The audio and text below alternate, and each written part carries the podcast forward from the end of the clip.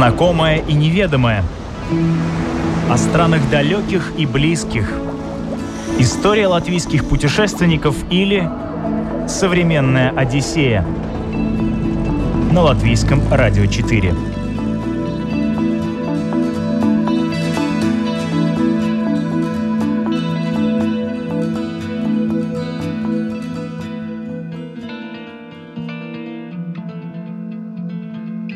Древние города Великого Шелкового пути, голубые минареты мечети, пустыня, огромные базары, дыни, плов и мужчины в тюбетейках. Сегодня нас с вами ждет путешествие в сказку «Тысяча и одна ночь». Меня зовут Елена Вихрова, это «Современная Одиссея», и мы отправляемся в Узбекистан.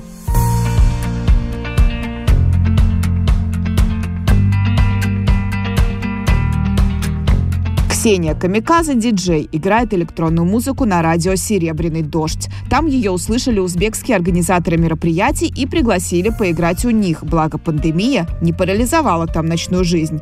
Узбекистан никогда не был у Ксении в списке стран, обязательных к посещению. Но в эти ковидные времена особо не разгуляешься. Приглашение приняла, собрала чемодан и поехала, без особых ожиданий. И в итоге влюбилась с первого же взгляда. Ташкент, моментально, когда ты выходишь из аэропорта, это простор. Это так видно сразу, что город широкий, все улицы широкие, просторные. Много места для машин, то есть никто не теснится. Здание как-то тоже так далеко от тротуара поставлено, да, то есть вот все такое прямо просторное, и взгляд никуда не упирается. Это такое какое-то необычное ощущение, да, то есть обычно еще здания не очень высокие, потому что активная сейсмическая зона, и есть вот это вот небо огромное и вот такой вот просторный город, и ощущение, что прям как вот вокруг тебя вот эта вот степь, наверное, оно вот прямо сразу тебя захватывает. А колорит присутствует вот этот восточный? Или уже там все современно? Нет. Вот отличительная тоже черта Ташкента, я уже не говорю про Самарканд, это то, что даже в современной архитектуре они очень богато используют именно свои узоры, свои элементы цветовой гаммы, да, то есть они не отходят от такой классики, на что довольно-таки жалуются современные молодые архитекторы, то есть им хочется где-то разойтись и бабахнуть такой, может быть, типа а-ля Дубай, что-то такое, но это не очень разрешается. То есть все очень жестко отслеживается, чтобы придерживалось вот такого классического немножко стиля. Но он не прям классический там, то есть это не колонны, но все равно везде вот есть эта гармония. Это мне, например, очень понравилось. Я могу понять ребят, что им эта гармония уже, наверное, поднадоела, хочется чего-то свежего и там где-то разгуляться мыслью будущего, туристического. Но для города, мне кажется, это неплохо, потому что все, правда, очень гармонично выглядит. Нету каких-то зданий вырви глаз. И даже если они высотные, они все равно продуманные, все равно в них присутствуют вот эти какие-то элементы, орнаменты, цвета всегда. Вот это белый, голубой, зеленый, это национальные цвета Узбекистана. Это очень круто выглядит все вместе. А какие достопримечательности в Ташкенте ты посещала? Или ты не ходила по таким туристическим? Я ходила по туристическим. Я заставила... Им это так скучно, наверное, но я заставила их показать мне центр. К сожалению, сейчас были закрыты все музеи. Музеев много. Но даже уже одни здания музеев, концертных залов — это уже произведение искусства. То есть они, правда, совершенно отличаются от всего, что вы видели в Европе, там даже вот в Грузии, в которой я живу. Все очень поддерживает вот этот национальный стиль. Сразу видно, что ты в Азии, в Центральной Азии, вот это восточная, мусульманская какая-то, ну, в хорошем смысле мусульманская культура, она прям сквозит везде вот эти купола зеленые, синие. Даже в маленьких кафешках это все используются такие элементы. Есть электрические подстанции, которые тоже украшены вот этими орнаментами узбекскими. Опера, театр оперы, балета просто потрясающий. То есть это уже такая архитектура там, Флоренции, Венеции. То есть настолько тонкая работа, все. Там даже вокруг фонари стоят все равно вот с этими национальными орнаментами, узорами. Настолько все это гармонично, красиво и очень просторно, да. То есть нету узких улиц, как нету такого вот, что на тебя давят дома где-то или что-то такое. Совершенно это отсутствует. А ты упомянула, что музей закрыт. А как там вообще с ковидом? Что там у них происходит? У них происходит не очень хорошо все. Ну, как бы, я так понимаю, что вакцинация тоже тянется в хвосте. Школы закрыты, но при этом люди ходят спокойно в кафе, все открыты, мероприятия происходят, ну, люди носят маски внутри помещений, на улице рекомендовано носить маски. На рынке стоят работники милиции, там до сих пор милиция, и просят себя одеть маску. Но в парке мы гуляли, никто к нам не подходил, не говорил, что оденьте маску или что-то такое.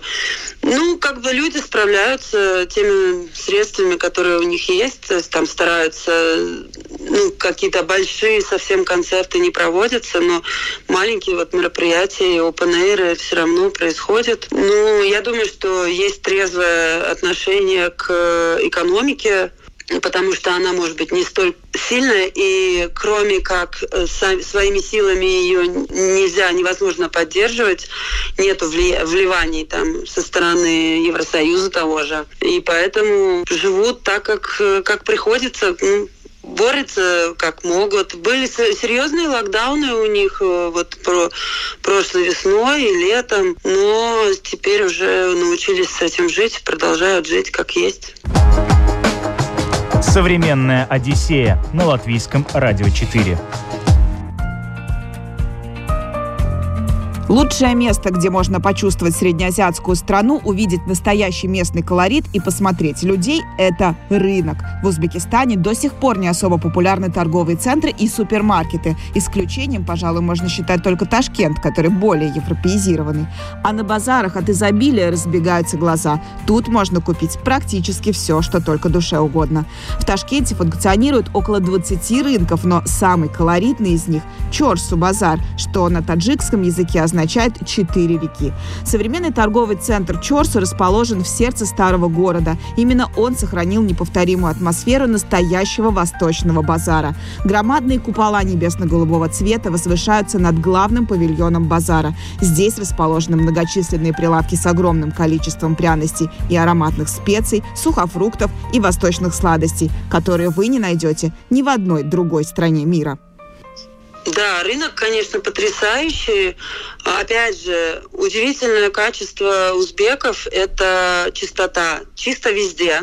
Да, конечно, кто-то может один там бросить где-то пластиковую бутылку, но в общей массе чисто, просто очень чисто. То есть ты заходишь на рынок, ты где-то наверное, ожидаешь, да, что это восточный рынок, там может где-то кто-то вылить воду на землю, там ненужную или что-то такое. Такого нет вообще. Все настолько аккуратно, настолько чисто, аккуратненько все развешено, разложено. Безусловно, есть эти зазывалы, красавица, заходи, национальные костюмы и все остальное. Меняют валюту там прямо вот с рук. Ну, то есть, конечно, колорита очень много. Сам рынок тоже построен в восточном стиле. Он несколько зданий с такими огромными куполами голубого цвета. Это все очень красиво, но нет никакого запаха. Учитывая, что была жара плюс 32 градуса, нет никакого запаха. Все аккуратненько, чистенько разложено, все завернуто. Я была в таком приятном шоке. То есть я ожидала все-таки такой небольшой бардачок, а попала на такой прям здоровый хипстерский рынок.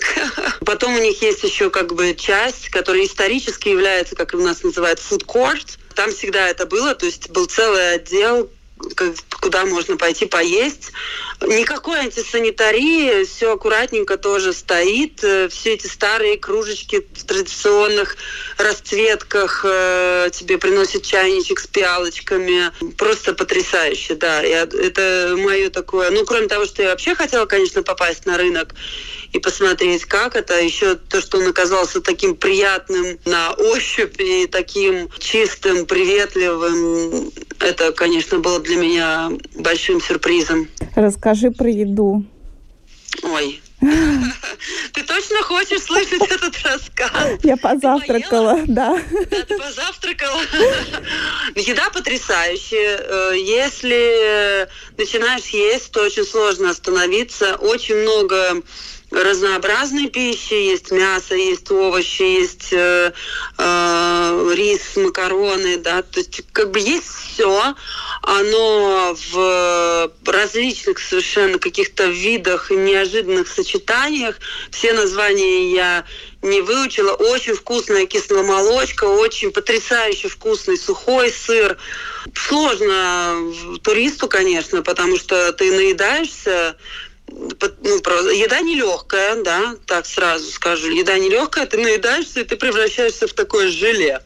То есть ты ходишь, и ты внутри такая, ну, как бы, ты мешок с пловом, там, скажем, да, такое ощущение. Но хочется попробовать все, овощи потрясающих вкусов, там, пахнущие... огурцы, кислые, сладкие помидоры, они разных сортов, разных видов. Ну, очень круто все. В плане, если вот любишь поесть, то, конечно, Узбекистан – это правильное место. И, по-моему, National Geographic даже признал, что у них самая разнообразная национальная кухня. Я думаю, что это правда. Я живу в Грузии, и тут уже... бесконечный источник чревоугодства, но в Узбекистане, мне кажется, всего было гораздо больше. Мы ели, уж сколько мы ели, и даже и то всего я не успела попробовать. А самое необычное, что пробовала там? Ой, слушай, название не помню, да, правда. Была такая классная колбаса, это рубленое мясо в... Подозреваю, что это в кишке, с рисом подают горячий. Я думала, что она холодная, обожглась. Ну вот. И очень похожая штука, но с тестом. Тоже рубленое мясо, нарублено вот с тестом. Но это уже холодное. Но очень похоже по вкусам, но вот одно холодное, другое горячее. Это такая, ну, я нигде не видела такой вот именно подачи вот в таком виде, чтобы мясо подавали. Конину. К плову подают такие, ну, не знаю, как это, такие кусочки нарезанные тоже. Это, видимо, конская колбаса, я подозреваю. Ее к плову дают, она поднимает давление, оказывается, ее много нельзя есть. В общем, очень много, пока ешь, ты столько всего узнаешь про мир еды, что думаешь, господи, а где я до этого был? Столько лет прожил, вообще у меня нет таких знаний совсем.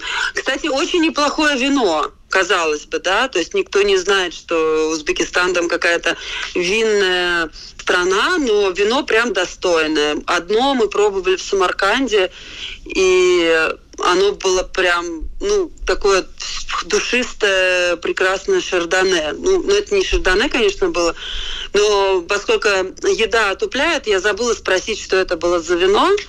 Но оно было прям вот в ту жару, которая тогда была, прям плюс 36 было, и белое такое прекрасное фруктовое вино с лангманом было очень правильно. Вся подборка была просто потрясающая. Но вообще они там чай пьют или что у них там за напиток? Да, чай везде, чай на каждом углу, чай, но при этом он очень сладкий, то есть кто не любит сладкий чай, обычно чай черный с лимоном и сразу с сахаром, тебе вот уже сладкий подают. Когда мне первый раз принесли, я попробовала, я такая, ой, потому что я чай пью без сахара. Но потом я подумала, я же в Узбекистане, надо пить так, как принято. И не выпендривалась, пила вот прям этот сладкий чай. Да, чай пьют постоянно и везде. А ты еще упомянула про милицию. А там вообще много таких приветиков из прошлого? Приветиков из прошлого достаточно, конечно, но я думаю, что на всем постсоветском пространстве их немало. Да, у них почему-то до сих пор не переименовали милицию в полицию, Ее довольно-таки много на улицах. Ну, она достаточно безобидно выглядит, ну, по крайней мере, для меня, как для туриста, да, то есть я не ощущала на себе никакого там давления, или чтобы ко мне там как-то меня рассматривали как иностранную шпионку, или что-то такое, но полиции немало. Но это может быть связано еще что с тем, что ковид, надо наблюдать, чтобы люди соблюдали регуляции. Вообще, конечно, много постсоветских зданий, но они все не выглядят пошло. Вот это удивительно. То есть они какие-то, они не захламленные, все очень аккуратно, все поддерживается, и многого реставрируется зданий. Сами узбеки говорят, что вот тут такие здания стояли, конструктивизм очень красивые, и вот их сносят и строят какие-то современные здания. Ну, это, конечно, печально. Хотелось бы, чтобы больше наследия такое архитектурное оставалось. Но как есть, да. Ну, остались какие-то старые советские кафе, еще где в советское время ходили люди. Вот такие вот классные места. У нас в Риге очень мало таких мест, наверное, если вообще осталось, да, что-то вот, что еще там, там бабушки водили нас, когда мы были в положении внуков. И вот чтобы сейчас эти кафе остались, а у них такие кафе есть, да. Современная Одиссея на Латвийском радио 4. Далее отправляемся в Самарканд.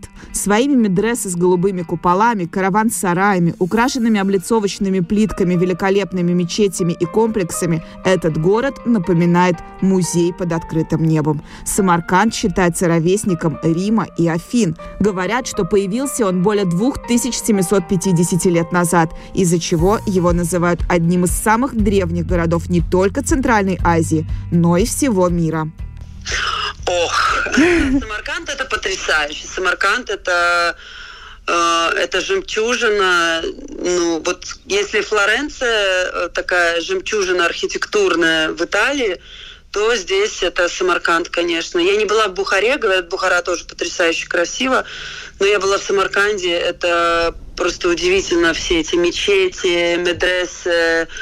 Они в идеальном состоянии, то есть их поддерживают, реставрируют. Я видела фотографии, как они были разрушены. Все отреставрировано, все вот эти вот, вся плиточка, вот эта вот глазурь, она вся обратно возвращена на место. Строят новые мечети, естественно, все строят в очень таком национальном этом стиле. Стараются все, что ей было из старого, все максимально реставрировать и охранять. Конечно, эти цвета, это, ну, это там постройки 1300 какого-то года, может, раньше даже какие-то есть. Ну, примерно, да, то есть это очень много, это времена Тимирлана, то есть вот там конец XIV века. Ну, цвета, они-то как будто вот вчера это все было создано, а оно на палящем солнце стоит 600 лет. То есть, конечно, как эти мастера все это создавали.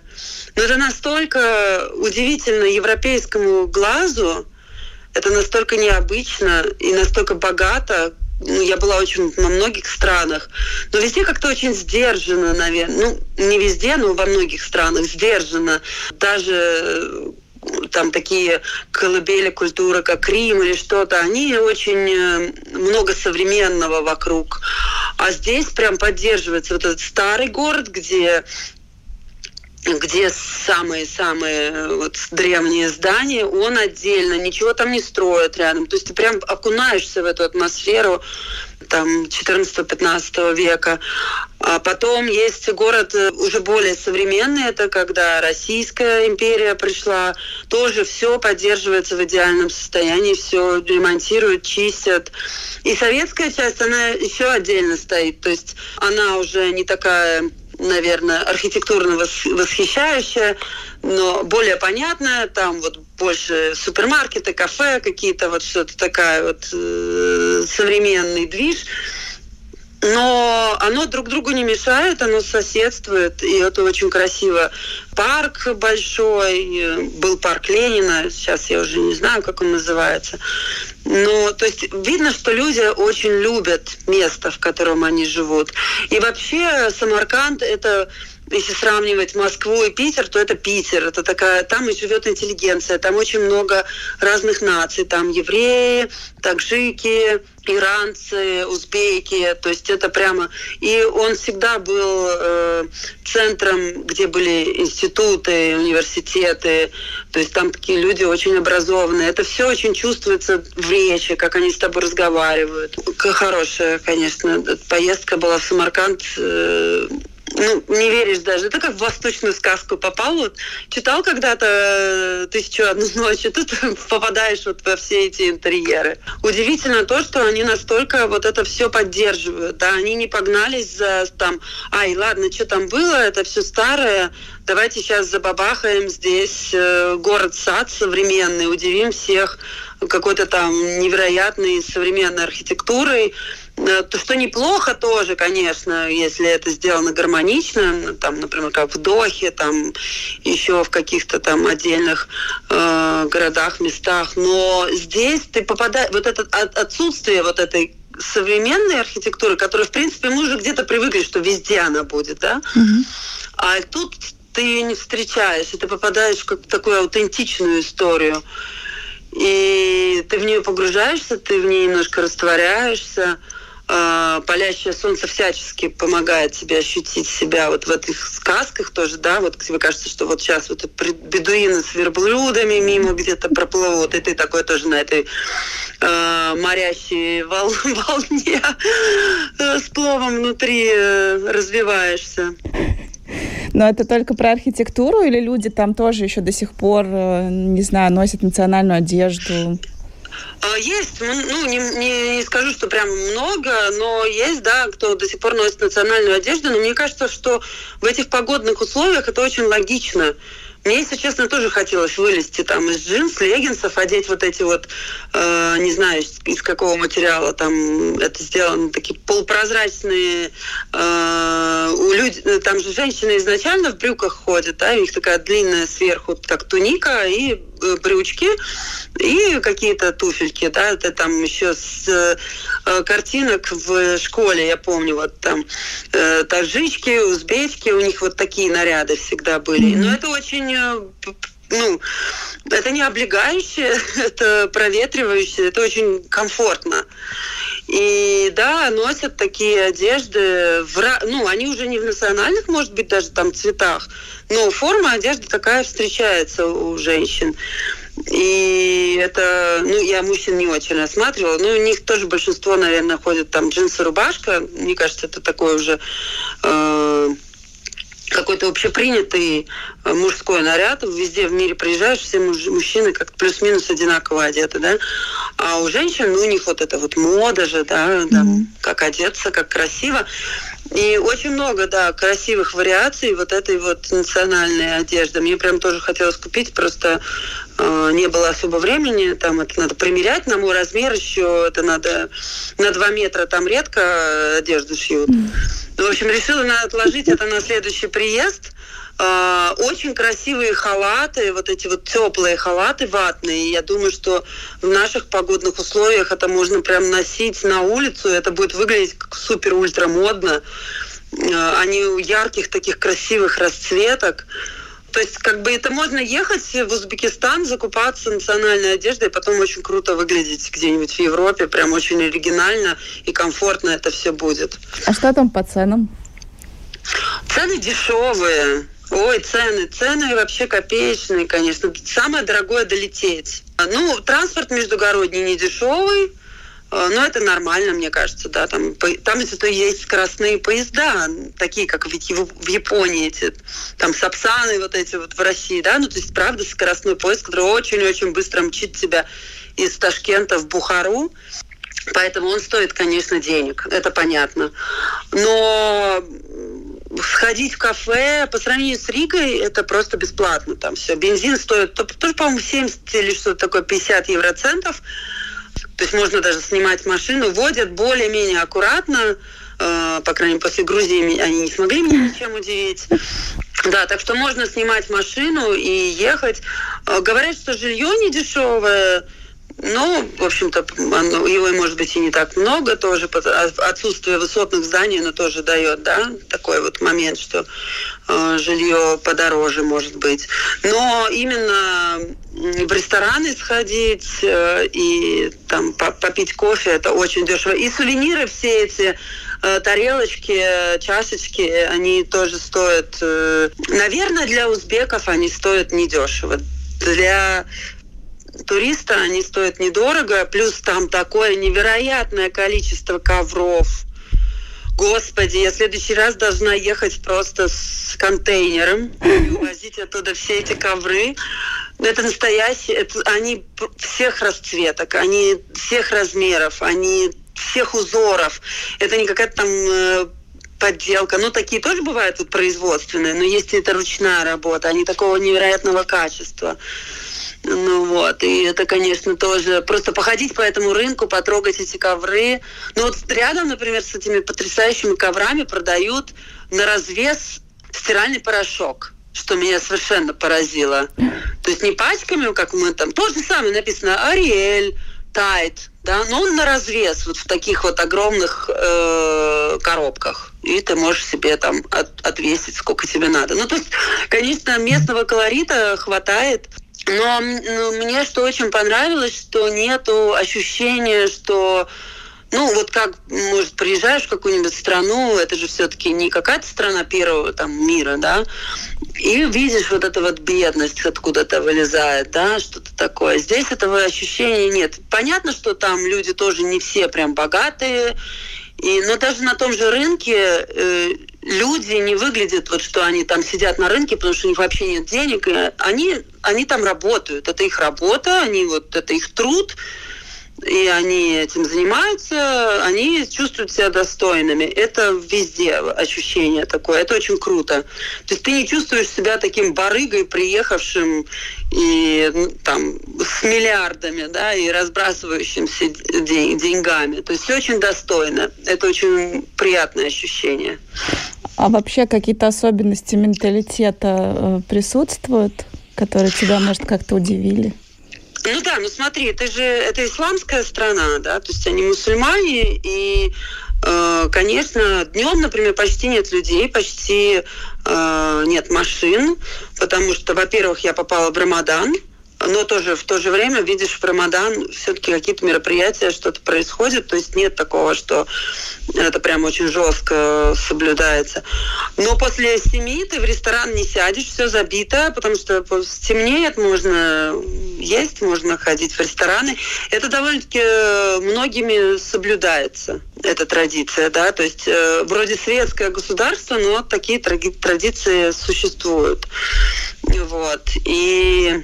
еще про кухню забыла сказать. Там достаточно много корейцев, и поэтому еще очень распространена корейская кухня. То есть, кроме того, что надо попробовать узбекскую кухню, еще приходится успевать попробовать корейскую кухню. При этом в корейских ресторанах почти никогда нет алкоголя, поэтому за алкоголем, когда мы попросили вино к обеду, они сходили в магазин, принесли нам вино. Вот, у нас такого ты, конечно, представить себе не можешь. У них там, пожалуйста, какой хотите, белое, красное. Пошли в магазин, купили, принесли. Никаких проблем. Конечно, чувствуется, колорит везде есть, на каждом углу. Вот я говорю, это еще очень помогает, это чувствовать, вот это вот постоянное использование национальных элементов во всем. В одежде, в архитектуре, в новой архитектуре, в старой. В аэропорт прилетаешь, там будет такая арка, вот как в мечети, вся облепленная мозаикой. То есть это везде. На вокзале железнодорожном тоже все эти элементы, узбекские узоры. Ну, то есть везде-везде. Ты все время ощущаешь, что да, я в Узбекистане, конечно, безусловно. «Современная Одиссея» на Латвийском радио 4. 10 интересных фактов об Узбекистане. В Узбекистане 300 дней в году светит солнце, а летом столбик термометра поднимается выше 40 градусов, поэтому приезжать сюда лучше весной, когда цветут персики и миндаль, или в начале осени, когда созревают знаменитые мирзачульские дыни. Пятую часть территории страны занимают горы. Всего в сотни километрах от Ташкента небо подпирают заснеженные вершины Западного Тянь-Шаня. После завоевания Ташкента войсками Российской империи город застраивали по планам военных топографов, взяв за основу сначала проспекты и линии Васильевского острова, а затем московскую радиальную планировку. Поэтому, в отличие от других азиатских столиц, здесь много широких прямых улиц, и трехмиллионный мегаполис не стоит в пробках. Ташкентский метрополитен – первый в Средней Азии и один из красивейших в мире. Станции облицованы мрамором или гранитом, украшены цветной мозаикой и изящными светильниками. Благодаря продуманной системе вентиляции в метро прохладно даже в самую сильную жару. В Узбекистане находится одно из крупнейших месторождений золота на планете – рудник Мурунтау в пустыне Кызылкум. Белым золотом тут называют хлопок. Страна входит в пятерку мировых производителей волокна и экспортирует 75% своего сырья. Вершина узбекской кулинарии – плов – включен в список нематериального наследия ЮНЕСКО. В Узбекистане существует сотни рецептов культового блюда. В Ташкенте работает среднеазиатский центр плова, а в супермаркетах продается консервированный плов, который вполне можно увезти с собой в качестве сувенира. Невероятно сладкие и ароматные мирзачульские дыни считаются самыми вкусными в мире. Они растут без обильного полива под щедрым узбекским солнцем. По той же причине все фрукты из Узбекистана богаты природными сахарами. Один из главных узбекских праздников – Навруз, символизирующий обновление. Его отмечают в день весеннего равноденствия с незапамятных времен. И в течение 40 дней после него женщины готовят сумаляк – праздничное блюдо из пророщенных зерен пшеницы.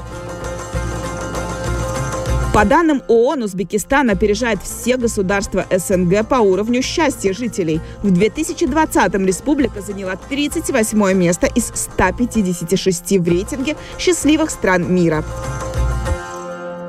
Я думаю, что это прям такая страна, которую надо посетить. Настолько она другой культуры. То есть я была, например, допустим, из азиатских стран, я была в Японии, в Таиланде. Ничего рядом даже вообще. В Дубае там ничего даже рядом нет похожего на то, что вы видели. Это очень самобытно, это очень необычно, это очень гостеприимно, безумно вкусно. Поэтому это прям надо один раз хотя бы в жизни пережить. И, конечно, надо успеть побывать. Я была только 4 дня, и поэтому не успела посмотреть все. Я думаю, что если едешь, то надо на подольше и успеть посетить и Бухару, и, возможно, съездить к Аральскому морю, которое пересохло, и там эти остовы кораблей до сих пор существуют. Туда прям туры организованы и есть. Иностранцы пачками прилетают и ездят на это все посмотреть. Если даже не получается надолго, надо ехать хотя бы на короткий срок, потому что увидеть раз в жизни это все стоит. Действительно, это уникальная культура, мне кажется. Открытие границ нам всем желаю, чтобы все это увидеть. А за то, что нам удалось это хотя бы услышать, благодарю нашего сегодняшнего гида Ксению Камиказа. Меня зовут Елена Вихрова. Я прощаюсь с вами. До новых встреч. Пока.